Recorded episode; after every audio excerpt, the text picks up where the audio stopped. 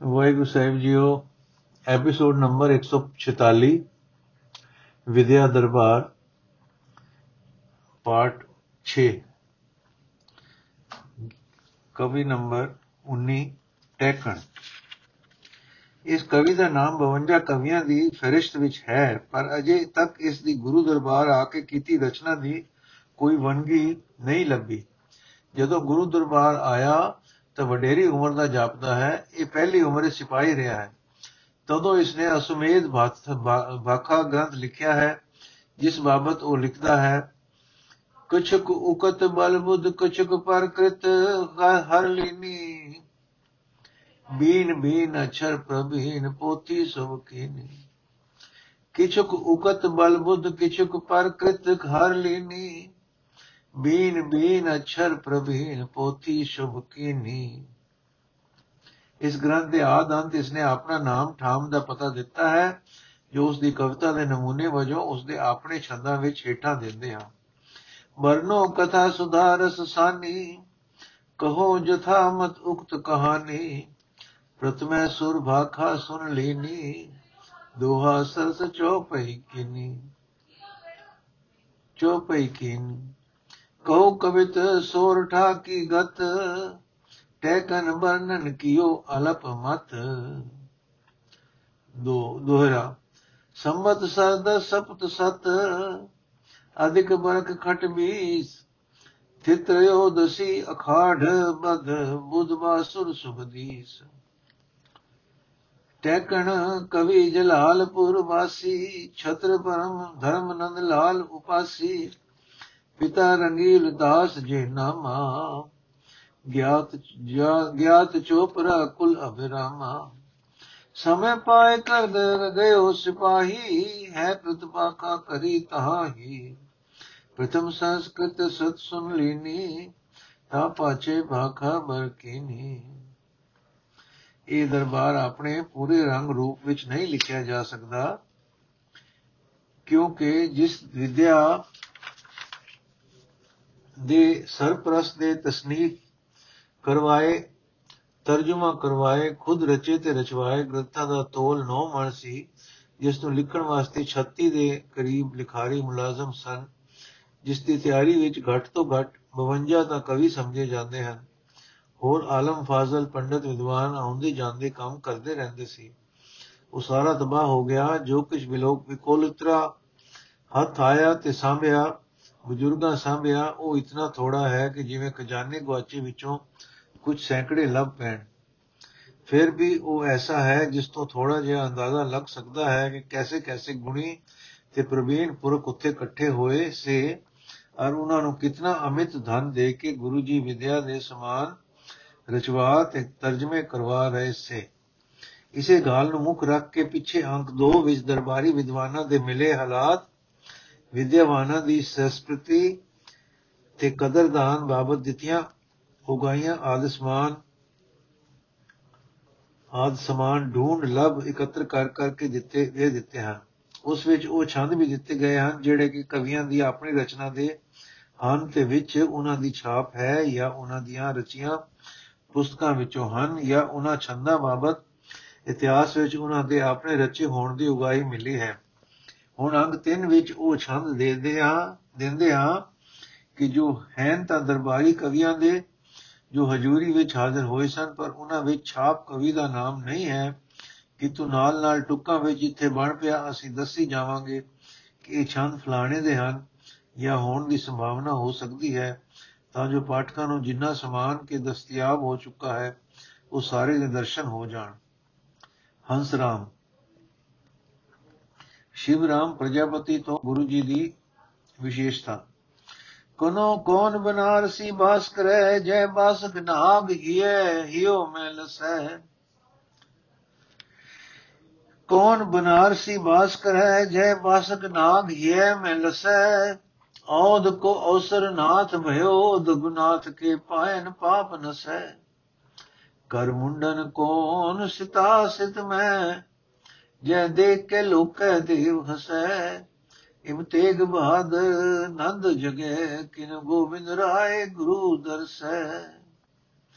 ਬਨਾਰਸ ਜਾ ਕੇ ਕੌਣ ਵਸੇ, ਜਿੱਥੇ ਕਿ ਸ਼ਿਵ ਜੀ ਹੋਏ ਦਸਿੰਦੇ ਹਨ, ਜਿਨ੍ਹਾਂ ਦੀ ਛਾਤੀ ਤੇ ਬਾਸਕ ਨਾਗ ਨਾਗ ਲਸ-ਲਸ ਕਰਦਾ ਸੀ। ਆਪਣੇ ਸਮੇਂ ਅਵਧ ਦੇ ਨਾਲ ਸਰਾਮ ਜੀ ਹੋਏ, ਪਰ ਹੁਣ ਰਗੁਨਾਥ ਦੀ ਮੂਰਤੀ ਦੇ ਪੈਰੀ ਪਿਆ ਪਾਪ ਨਹੀਂ ਦੂਰ ਹੁੰਦੇ। ਪ੍ਰਯਾਗ ਵਿੱਚ ਜਾ ਕੇ ਸਿਰ ਮਨਾਉਣ ਦਾ ਕੀ ਲਾਭ ਹੈ, ਜਿਸ ਮੁੰਨੇ ਸਿਰ ਨੂੰ ਦੇਖ ਕੇ ਲੋਕ ਤੇ ਦੇਵਤੇ ਮਖੌਲ ਕਰਦੇ ਹਨ। ਇੱਥੇ ਅਨੰਦਪੁਰ ਵਿੱਚ ਕਿ ਜਿੱਥੇ ਗੁਰੂ ਤੇਗ ਬਹਾਦਰ ਜੀ ਦੇ ਸੁਪੁੱਤਰ ਸ੍ਰੀ ਗੁਰੂ ਗੋਬਿੰਦ ਸਿੰਘ ਜੀ ਰਾਜ ਕਰ ਰਹੇ ਹਨ, ਰਾਜ ਰਹੇ ਹਨ, ਆ ਕੇ ਕਿਉਂ ਨਹੀਂ ਉਹਨਾਂ ਦੇ ਦਰਸ਼ਨ ਕਰਦਾ, ਭਾਵੇਂ ਕਿ ਉਹਨਾਂ ਨੇ ਉਹਨਾਂ ਤੋਂ ਵਿਸ਼ੇਸ਼ ਮੁਕਤਕ ਮੁਕਤੀ ਦਾਤਾ ਦਾ ਦਰਸ਼ਨ ਕਰ। ਗੁਰੂ ਕੀਰਤੀ ਦਾ ਵਿਸਥਾਰ। ਜਹਾਂ ਦਿਨ ਕਰ ਕੋ ਪ੍ਰਤਾਪ ਦਿਨ ਮਾਨ ਨਾਹੀ, ਜਹਾਂ ਨ ਦਿਲੇਸ਼ ਕੋ ਪ੍ਰਤਾਪ ਛਾਈਤ ਹੈ। ਜਹਾਂ ਨ ਕਲਾ ਨਿਦ ਕੀ ਕਲਾ ਕੀ ਕਿਰਨ, ਏਕ ਜਹਾਂ ਮ੍ਰਿਗ ਰਾਜਨ ਕੇ ਥਰ ਧਾਈਤ ਹੈ। ਜਹਾਂ ਸੁਰਪਤ ਕੀ ਨ ਗਤ ਰਤਪਤ ਕੀ ਨਮਤ, ਕਹਾਂ ਪੋਲਪਤ ਹੂੰ ਮੈਂ ਪਾਈਤ ਹੈ। ਜਹਾਂ ਸੁਰਤ ਸਿਮਰਤ ਸੁਨੀ ਨਾਮੋ ਮਰੋਨ ਸੁਪਨੇ ਹੂੰ। ਤਹਾਂ ਗੁਰੂ ਗੋਬਿੰਦ ਕੋ ਜਸ ਗਾਇਤ ਹੈ। ਜਿੱਥੇ ਸੂਰਜ ਦੇ ਪ੍ਰਤਾਪ ਕਰਕੇ ਦਿਨ ਵਾਰ ਦਾ ਹਿਸਾਬ ਨਹੀਂ ਹੈ, ਜਿੱਥੇ ਦਿੱਲੀ ਦੇ ਈਸ਼ ਔਰੰਗਜ਼ੇਬ ਦਾ ਰਾਜ ਨਹੀਂ ਹੈ, ਜਿੱਥੇ ਚੰਦਰਮਾ ਦੀ ਕਲਾ ਦੀ ਇੱਕ ਕਿਰਨ ਵੀ ਨਹੀਂ ਅਪੜਦੀ, ਜਿੱਥੇ ਸ਼ੇਰਾਂ ਦੇ ਝੁੰਡ ਹੀ ਦੌੜੇ ਫਿਰਦੇ ਹਨ ਜਿੱਥੇ ਇੰਦਰ ਦੀ ਪਹੁੰਚ ਨਹੀਂ, ਕਾਮਦੇਵ ਦੀ ਬੁੱਧੀ ਜਿੱਥੇ ਨਹੀਂ ਅਪੜਦੀ ਸ਼ਿਵ ਜੀ ਦੀ ਮਤੀ ਵੀ ਜਿੱਥੇ ਨਹੀਂ ਪਹੁੰਚਦੀ, ਜਿੱਥੇ ਕਦੇ ਵੇਦ ਤੇ ਸਿਮਰਤੀਆਂ ਦੀ ਆਵਾਜ਼ ਸੁਪਨੇ ਵਿੱਚ ਸੁਣੀ ਨਹੀਂ ਗਈ, ਉੱਥੇ ਗੁਰੂ ਗੋਬਿੰਦ ਸਿੰਘ ਜੀ ਦਾ ਜਸ ਗਾਵਿਆ ਜਾ ਰਿਹਾ ਹੈ। ਭਾਵਸੁਰ ਮੰਡਲ ਵਿੱਚ ਲੋਕ ਤੇ ਪ੍ਰਲੋਕ ਵਿੱਚ ਧਰਤੀ ਤੇ ਹਿੰਦੁਸਤਾਨ ਤੋਂ ਦੂਰ ਦੂਰ ਗੁਰੂ ਗੋਬਿੰਦ ਸਿੰਘ ਜੀ ਦਾ ਜਸ ਹੋ ਰਿਹਾ ਹੈ। ਨਗਾੜਾ ਵਜਨ ਦਾ ਹੋਲ ਕਬਿਤ ਬਾਜਤ ਨਿਸ਼ਾਨ ਕੇ ਨਿਸ਼ਾਨ ਭੂਪ ਬਹਿਰਤ ਹਾਲਾ ਡੋਲ ਭਰਤ ਕੁਬੇਰ ਹੂੰ ਕੇ ਘਰ ਮੈਂ। ਹੋਤ ਹੈ ਅੰਤਕ ਸੰਗ ਲੰਕੂ ਹੂੰ ਮੈਂ ਮਾਨੀਅਤ, ਰੰਗ ਹੋਏ ਬਿਵਿਖਨ ਕੋ ਡੋਲਤ ਡਹਿਰ ਮੈਂ। ਭੂਮੇ ਗੁਰੂ ਗੋਬਿੰਦ ਸੋ ਭੂਪਤ ਕਹਿਤ ਠਾਂਡੇ ਭੂਮੇ ਹਮੇ ਰਾਖ ਜੋ ਤੁਹਾਰੇ ਆਵੇ ਧਰ ਮੈਂ। ਅਰਨ ਕੀ ਰਾਨੀ ਬਿਰਲਾਨੀ ਚਹ ਪਾਨੀ ਤੇ ਵੈ ਮੋਤਿਨ ਕੀ ਮਾਲ ਲੈ ਨਿਚੋਵਤੀ ਅਦਰ ਮੈਂ ਹੈ ਨਗਾਰੇ ਦੇ ਵਜਨਿਆਂ, ਦਿਸ਼ਾ ਦੇ ਰਾਜੇ ਡਰਦੇ ਹਨ ਤੇ ਕੁਬੇਰ ਦੇ ਘਰ ਵਿੱਚ ਤਾਂ ਹਲਚਲੀ ਮਚ ਜਾਂਦੀ ਹੈ। ਐਸਾ ਹੁੰਦਾ ਹੈ, ਡਰ ਕਿ ਲੰਕਾ ਦੇ ਵੀ, ਦੇ ਵਿੱਚ ਵੀ ਭੈ ਮੰਨਿਆ ਜਾਂਦਾ ਹੈ ਤੇ ਵਿਵਿਕਨ ਕਾਇਰ ਹੋ ਕੇ ਜੰਗਲਾਂ ਵਿੱਚ ਫਿਰਦਾ ਹੈ ਡੋਲਦਾ। ਪ੍ਰithvi ਤੇ ਖੜੇ ਰਾਜੇ ਗੁਰੂ ਗੋਬਿੰਦ ਸਿੰਘ ਜੀ ਨੂੰ ਕਹਿ ਰਹੇ ਹਨ, ਜਿਮੀ ਤੇ ਸਾਨੂੰ ਰੱਖ ਲਓ, ਕਿਉਂਕਿ ਤੁਹਾਡੀ ਸ਼ਰਨ ਜੋ ਆਵੇ ਉਸ ਨੂੰ ਰੱਖਣਾ ਤੁਹਾਡਾ ਧਰਮ ਹੈ। ਜੋ ਅਸੀਂ ਤੁਹਾਡੀ ਧਰਮ ਹੈ, ਸ਼ਰਨ ਵਿੱਚ ਆਏ ਹਾਂ, ਵੈਰੀਆਂ ਦੀਆਂ ਰਾਣੀਆਂ ਭੈ ਨਾਲ ਵਿਲਪਦੀਆਂ ਦੇ ਹੋਠ ਸੁੱਕਦੇ ਹਨ, ਤਾਂ ਪਾਣੀ ਮੰਗਦੀਆਂ ਹਨ। ਪਾਣੀ ਘਬਰਾ ਵਿੱਚ ਲੱਭਦਾ ਨਹੀਂ, ਤਾਂ ਮੋਤੀਆਂ ਦੀ ਮਾਲਾ ਹੇਠਾਂ ਤੇ, ਹੇਠਾਂ ਤੋਂ ਨਿਚੋੜਦੀਆਂ ਹਨ। पुण्याई हो सुर सात, दूजुम जाति अवजात अवदात कलाकार नाम, भ्रात अमृत बनाए हैं। ग्रह ग्रह वासी, तम नासी, श्री प्रकाशी अविनाशी पद पाए लोका, लोकन में गाए हैं। दो परमानंद सो कीरत के उजियारे ਪੂਜ ਪੂਜ ਉਮਾ ਪਤ ਭਲੇ ਲੈ ਚੜਾਈ ਹੈ। ਸਸ ਵੇਖੀ ਭਇਓ ਇੰਦ ਸੁਨੇ ਗੁਰੂ ਗੋਬਿੰਦ। ਕੋ ਕੇ ਅਨੰਦ ਸਸ ਨਿੰਦਿਤ ਕਹਾਈ ਹੈ। ਇਹ ਛੰਦ ਦੇ ਅਰਥ ਉਖੇਰੇ ਹਨ, ਪਰ ਸ਼ਲੋਕ ਦੀ ਸਹਾਇਤਾ ਨਾਲ ਸਾਰੇ ਪਦ ਪਦਾਰਥ ਲੱਗ ਜਾਂਦੇ ਹਨ। ਚੰਦ ਪੁਨਿਆ ਤੱਕ ਹੀ ਵੱਧਦਾ ਹੈ, ਫਿਰ ਘਟ ਘਟ ਕੇ ਦੂਜ ਤੱਕ ਜਾਂਦਾ ਹੈ, ਪਰ ਗੁਰੂ ਗੋਬਿੰਦ ਸਿੰਘ ਜੀ ਪੂਰਨ ਹੋ ਕੇ ਵੀ ਦੂਜ ਦੇ ਚੰਦ ਵਾਂਗੂ ਵਸਦੇ ਜਾਂਦੇ ਹਨ। ਇਹ ਗੱਲ ਪ੍ਰਗਟ ਹੈ। ਚੰਦ ਦਾ ਨਾਮ ਹੈ ਕਲਾ ਵਾਲਾ ਪਰ ਉਹ ਕਲਾ 16 ਹਨ ਤੇ ਗੁਰੂ ਜੀ ਦਾ ਨਾਮ ਵੀ ਕਲਾਕਾਰ ਹੈ, ਪਰ ਉਹ ਹੈ ਕਲਾ ਆਕਾਰ, ਕਲਾ ਦੀ ਖਾਣ, ਕਲਾ ਆਕਰ, ਕਲਾ ਦੀ ਖਾਣ, ਅਨੰਤ ਕਲਾ ਹਨ, ਜਿਸ ਵਿੱਚ ਚੰਦ ਅੰਮ੍ਰਿਤ ਬਣਾਉਂਦਾ ਹੈ, ਪਰ ਉਹ ਔਕਦੀਆਂ ਵਿੱਚ ਪੈ ਕੇ ਸਰੀਰ ਨੂੰ ਸੁਖ ਦਿੰਦਾ ਹੈ। ਮਨ ਦੀ ਭ੍ਰਾਂਤੀ ਦੂਰ ਨਹੀਂ ਹੁੰਦੀ, ਗੁਰੂ ਜੀ ਵੀ ਅੰਮ੍ਰਿਤ ਬਣਾਉਂਦੇ ਹਨ, ਪਰ ਉਹ ਮਨ ਦੀ ਅਗਿਆਨ ਭ੍ਰਾਂਤੀ ਨੂੰ ਦੂਰ ਕਰਦਾ ਹੈ। ਚੰਦ ਘਰ ਘਰ ਘਰ ਵਿੱਚ ਛਾਏ ਹਨੇਰੇ ਮਾਤਰ ਨੂੰ ਸੋਹਣੇ ਪ੍ਰਕਾਸ਼ ਨਾਲ ਦੂਰ ਕਰਤਾ ਹੈ ਤੇ ਲੋਕਾਂ ਲੋਕ ਲੋਕਾਂ ਲੋਕ ਪਰਬਤ ਦੇ ਦੁਆਲੇ ਘੁੰਮਦਾ ਦਸਿੰਦਾ ਹੈ, ਪਰ ਗੁਰੂ ਜੀ ਹਿਰਦੇ ਹਿਰਦੇ ਵਿੱਚ ਵਸ ਰਹੇ ਹਨੇਰੇ ਨੂੰ ਸੋਹਣੇ ਪ੍ਰਕਾਸ਼ ਨਾਲ ਦੂਰ ਕਰਦੇ ਹਨ, ਜਿਸ ਕਰਕੇ ਅਬਨਾਸੀ ਪਦ ਪਾ ਕੇ ਪਾਉਣ ਵਾਲੇ ਲੋਕ ਲੋਕ ਲੋਕ ਪਰਲੋਕ ਵਿੱਚ ਗੁਣ ਗਾਉਂਦੇ ਹਨ।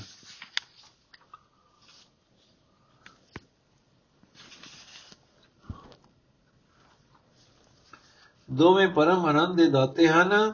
ਇੱਕ ਭਾਵ ਚੰਦ ਚਾਨਣਾ ਦੇ ਕੇ ਅਤੇ ਦੂਜੇ ਭਾਵ ਗੁਰੂ ਜੀ ਆਪਣੀ ਕੀਰਤੀ ਦੇ ਚਾਨਣੇ ਕਰਕੇ ਫਿਰ ਦੇਖੋ, ਪੂਜ ਲੋਕਾਂ ਤੋਂ ਪੂਜਿਆ ਗਿਆ ਚੰਦ ਸ਼ਿਵ ਨੇ ਮੱਥੇ ਤੇ ਚੜਾ ਲਿਆ ਹੈ। ਪਰ ਪੂਜੇ ਭਾਵ ਗੁਰੂ ਜੀ ਦਾ ਪੂਜਨ ਕਰਦਾ ਹੈ। ਸ਼ਿਵ, ਭਾਵ ਸ਼ਿਵ ਜਦ ਗੁਰੂ ਜੀ ਦਾ ਪੂਜਨ ਕਰਦਾ, ਮੱਥਾ ਟੇਕਦਾ ਹੈ ਤਾਂ ਉਹਨਾਂ ਦੇ ਮੱਥੇ ਵਿਰਾਜਿਆ ਚੰਦ ਵੀ ਨਮਸਕਾਰ ਵਿੱਚ ਪੈ ਜਾਂਦਾ ਹੈ। ਨੰਬਰ 4 ਸੁਨੇ ਸੁਨੋ हे ਲੋਕੋ, ਚੰਦ ਤੇ ਗੁਰੂ ਗੋਬਿੰਦ ਸਿੰਘ ਦੋਵੇਂ ਚੰਦਰਮਾ ਸਰੂਪ ਹਨ। ਪਰ ਚੰਦਰਮਾ ਤਾਂ ਕੁਹੂ ਮਸਿਆ ਨੂੰ ਲੋਪ ਹੁੰਦਾ ਹੈ ਤੇ ਗੁਰੂ ਜੀ ਦਰਬਾਰ ਵਿੱਚ ਦਰਸ਼ਨ ਖੁੱਲੇ ਦਿੰਦੇ ਹਨ। ਉਹ ਉਸ ਦਿਨ ਚਾਨਣਾ ਨਾ ਦੇਣ ਕਰਕੇ ਚਾਨਣੇ ਦੇ ਲੋੜਕੂਆਂ ਤੋਂ ਨਿਗਿਆ ਜਾਂਦਾ ਹੈ, ਪਰ ਇਹ ਦਰਸ਼ਨ ਕਰਨ ਹਾਰਿਆਂ ਤੋਂ ਆਨੰਦ ਸਲਾਏ ਜਾਂਦੇ ਹਨ। ਗੁਣਨ ਮੈਂ ਗੁਨੀ ਕਹੋ, ਰਹਿ ਕਹੋ। ਗੁਣਨ ਮੈਂ ਗੁਨੀ ਕਹੈ ਗਿਆਨ ਨਿਦਮ ਹੁਨੀ ਕਹੈ, ਦਾਤਾ ਸਭ ਧੁਨੀ ਕਹੈ ਦਾਰ ਦਿਨ ਸਾਈ ਹੈ ਏਕ ਕਹੈ ਦਛਨ ਕੇ ਲਛਨ ਪ੍ਰਤਚਿਆ ਮੈਂ ਏਕ ਕਹੈ, ਛਬ ਕੇ ਬਿਤਾਨ ਛਿਤ ਛਾਈ ਹੈ ਏਕ ਬੀਰ ਭਾਰੀ ਕਹੈ, ਏਕ ਉਪਕਾਰੀ ਕਹੈ। ਏਕ ਧਰਮ ਧਾਰੀ ਕਹੈ, ਲੋਕਾ ਲੋਕ ਗਾਈ ਹੈ ਲਾਜ ਕੇ ਜਹਾਜ ਗੁਰੂ ਗੋਬਿੰਦ ਗੁਰੂ ਗੋਬਿੰਦ ਬਿਰਾਜੇ ਆਜ। ਜਗ ਕੇ ਸਮਾਜ ਸਭ ਰਾਉ ਰੇ ਮੈਂ ਪਾਈਏ ਜਗ ਕੇ ਸਮਾਜ ਸਭ ਰਾਉ ਰੇ ਮੈਂ ਪਾਈਏ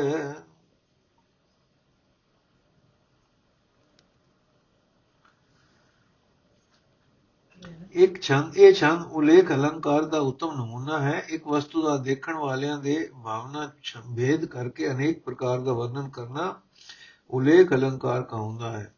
ਅਰਥ ਇਉਂ ਹੈ, ਗੁਣੀਆਂ ਦੀ ਦ੍ਰਿਸ਼ਟੀ ਵਿੱਚ ਗੁਰੂ ਗੋਬਿੰਦ ਸਿੰਘ ਜੀ ਦੀ ਵਿਅਕਤੀ ਗੁਣਾ ਵਿੱਚ ਪ੍ਰਵੀਨ ਕਹੀ ਜਾਂਦੀ ਹੈ, ਮੁਨੀ ਉਸ ਨੂੰ ਗਿਆਨ ਦਾ ਖਜ਼ਾਨਾ ਸਮਝਦੇ ਹਨ, ਸਧਾਰਨ ਦੁਨੀਆ ਦੇ ਲੋਕ ਉਸ ਨੂੰ ਦਾਤਾ ਸਮਝਦੇ ਹਨ, ਕਿਉਂਕਿ ਉਹ ਹਰ ਕਿਸੇ ਦਾ ਦਰਦ ਦੂਰ ਕਰਦੇ ਹਨ।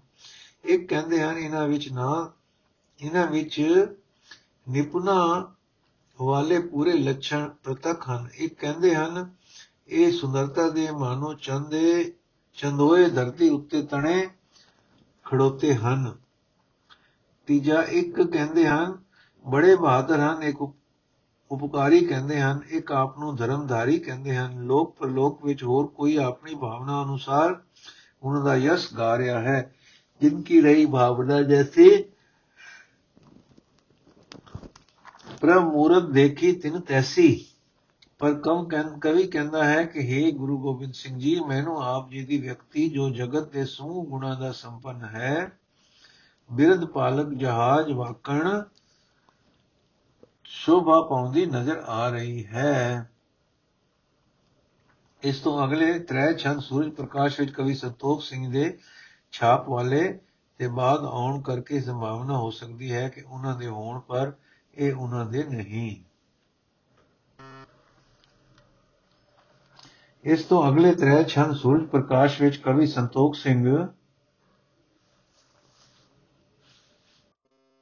ਇਸ ਤੋਂ ਅਗਲੇ ਤ੍ਰੈ ਛੰਦ ਸੂਰਜ ਪ੍ਰਕਾਸ਼ ਵਿੱਚ ਕਵੀ ਸੰਤੋਖ ਸਿੰਘ ਦੇ ਛਾਪੇ ਵਾਲੇ ਤੇ ਬਾਅਦ ਆਉਣ ਕਰਕੇ ਸੰਭਾਵਨਾ ਹੋ ਸਕਦੀ ਹੈ ਕਿ ਉਹਨਾਂ ਦੇ ਹੋਣ, ਪਰ ਉਹ ਉਹਨਾਂ ਦੇ ਨਹੀਂ।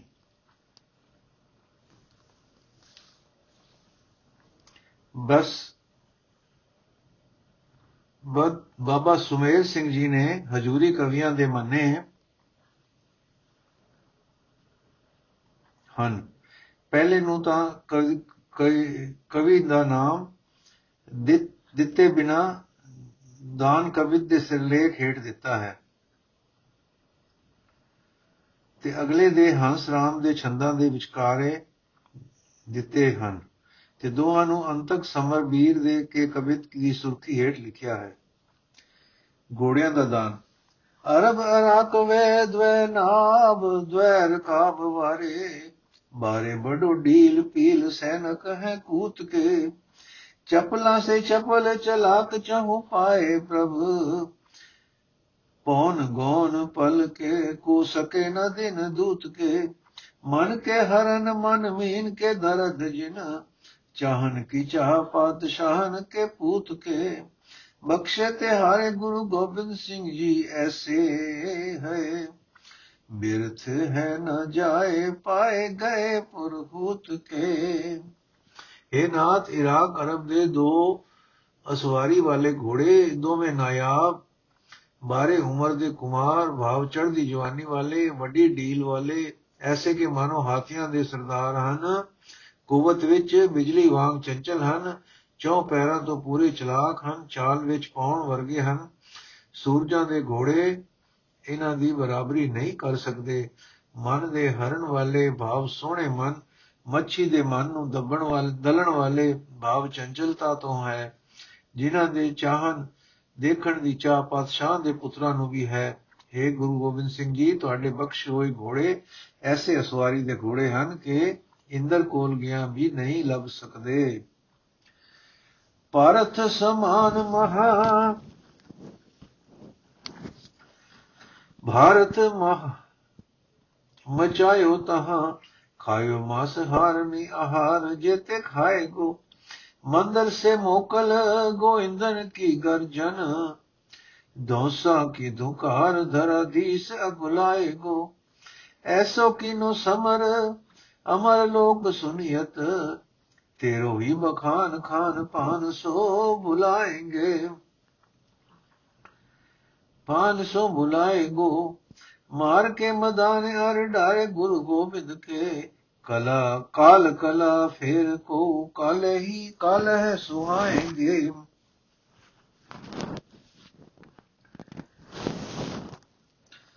ਉੱਥੇ ਗੁਰੂ ਜੀ ਨੇ ਅਰਜਨ ਵਾਂਗ ਐਸਾ ਯੁੱਧ ਕੀਤਾ ਕਿ ਮਾਸਾਹਾਰੀ ਪੰਛੀਆਂ ਇਹ ਆਦਿਕਾਂ ਨੇ ਰਾਜ ਰਾਜ ਕੇ ਮਾਸ ਖਾਦਾ ਮੁਰਦਿਆਂ ਦਾ। ਮੰਦਰਾਚਲ ਵਰਗੇ ਖੁੱਲੇ ਛੁੱਟੇ ਹੋਏ ਹਾਥੀਆਂ ਦੀ ਗਰਜ ਤੇ ਧੌਂਸਿਆਂ ਦੀ ਦੁਕਾਰ ਸੁਣ ਕੇ ਰਾਜੇ ਘਬਰਾ ਗਏ। ਮੰਦਰਾਂ ਤੋਂ ਨਿਕਲ ਕੇ ਹਾਥੀਆਂ ਦੀ ਗਰਜ ਐਸਾ ਯੁੱਧ ਕੀਤਾ ਕਿ ਜਦ ਸੁਰਗ ਦੀ ਲੋਕ ਵਿੱਚ ਸੁਣਿਆ ਗਿਆ ਤਾਂ ਦੇਵਤੇ ਆਪ ਦੇ ਹੀ ਜ਼ਿਕਰ ਵਿੱਚ ਲੱਗ ਗਏ। ਖਾਣ ਪੀਣ ਤੱਕ ਭੁੱਲ ਗਏ ਉਹਨੇ। ਸ੍ਰੀ ਗੁਰੂ ਗੋਬਿੰਦ ਸਿੰਘ ਜੀ ਦੇ ਮੈਦਾਨ ਵਿੱਚ ਮਾਰ ਤੇ ਮਾਰ ਕੇ ਸੁੱਟੇ ਹੋਏ ਵੈਰੀ ਐਸੇ ਹੁਣ ਮਰੇ ਹਨ ਕਿ ਕਾਲ ਹੀ ਆਪਣਾ ਚੱਕਰ ਛੋੜ ਕੇ ਕੋਈ ਸਮਾਂ ਬੀਤਨੇ ਪਰ ਮੂੜ ਸੁਰਜੀਤ ਕਰ ਸਕੇ ਤਾਂ ਕਰ ਸਕੇ। ਮਹਾਬਾਹੂ ਵੀਰ ਗੁਰੂ ਗੋਬਿੰਦ ਤਿਹਾਰੇ ਤਰਾਸ, ਬੈਰਨ ਕੀ ਸੈਨਾ ਬਨ ਬਨ ਵਿਚਰਤ ਹੈ। ਗੈ ਕਰਵਾਰ ਕਾਟ ਕਾਟ ਕੇ ਦਰਜਨ ਦਲ, ਜੋਗ ਜੋਰੇ ਜੋਗਨ ਜਮਾਤ ਬਹਿਰਤ ਹੈ। ਸਹਿਬ ਸੈਥਨ ਹਨੇ ਰਿਪ ਹਾਥਨ ਕੈ ਕਾ ਗਾਇਨ ਤੇ। ਰੁਦਰਧਾਰ ਐਸੀ ਮਹੀ ਆਸ ਨ ਧਰਤ ਹੈ। ਆਗ ਲਗੇ ਧੂਮ ਭੈ ਘਰ ਨੇ ਆਕਾਰ ਸਮ, ਮਾਨੋ ਜਰੋਕਨ ਜਰਪਨ ਕਰਤ ਹੈ। ਇਹ ਮਹਾਬਾਉ ਮਹਾਬਾਉ ਸ੍ਰੀ ਗੁਰੂ ਗੋਬਿੰਦ ਸਿੰਘ ਜੀਓ, ਵੈਰੀਆਂ ਦੀ ਸੀਨਾ, ਸੈਨਾ ਆਪ ਦੇ ਡਰ ਤੋਂ ਬਨ ਬਨ ਵਿੱਚ ਫਿਰ ਰਹੀ ਹੈ। ਭਾਵ ਛੁਪੀ ਫਿਰਦੀ ਹੈ। ਮਿਆਨ ਤੋਂ ਤਲਵਾਰ ਫੜ ਕੇ ਕੱਢੀ ਤੇ ਦੁਰਜਨਾਂ ਦੇ ਦਲਾਂ ਨੂੰ ਕੱਟ ਲਿਆ, ਜਿਨ੍ਹਾਂ ਦੇ ਸਿਰਾਂ ਨੂੰ ਲਈ ਸਿਵਾ ਸ਼ਿਵ ਤੇ ਜੋਗਣੀਆਂ ਦੀ ਜਮਾਤ ਜੂਝ ਕੇ ਮੈਦਾਨ ਵਿੱਚ ਫਿਰ ਰਹੀ ਹੈ। ਆਪਣੇ ਸੂਰਮਿਆਂ ਦੇ ਹੱਥਾਂ ਤੋਂ ਸੈਥੀ ਵਰਛੀ ਨਾਲ ਮਾਰੇ ਗਏ ਦੁਸ਼ਮਣਾਂ ਦੇ ਘਾਵਾਂ ਤੋਂ ਐਸੀ ਲਹੂ ਧਾਰਾ ਵਹੀ ਕਿ ਵਜਨ, ਬਚਨ ਦੀ ਆਸ ਚੁੱਕ ਗਈ। ਜੈਸੇ ਕਿ ਅਗ ਲੱਗਿਆਂ ਧੂਆਂ ਘਰਾਂ ਦੇ ਆਕਾਰਾਂ ਦਾ ਹੋ ਜਾਂਦਾ ਘਰਾਂ ਦੇ ਵਿੱਚ ਭਰ ਜਾਂਦਾ ਹੈ, ਤਾਂ ਜਰੋਖਿਆਂ ਵਿੱਚ ਝੜਪ ਝੜਪ ਕਰਕੇ ਅੱਗ ਦੀ ਲਾਟ ਨਿਕਲਦੀ ਹੈ। ਐਉਂ ਲਹੂ ਧਾਰਾ ਚੱਲ ਰਹੀ ਹੈ, ਤਦ ਫਿਰ ਕੀ ਆਸਨ ਬਚਣ, ਕੀ ਆਸ ਬਚਣ ਦੀ ਹੋ ਸਕਦੀ ਹੈ?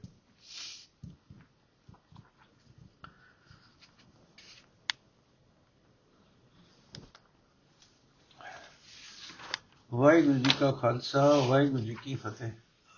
ਬਾਕੀ ਸਾਖੀ ਕੱਲ ਪੜਾਂਗੇ ਜੀ।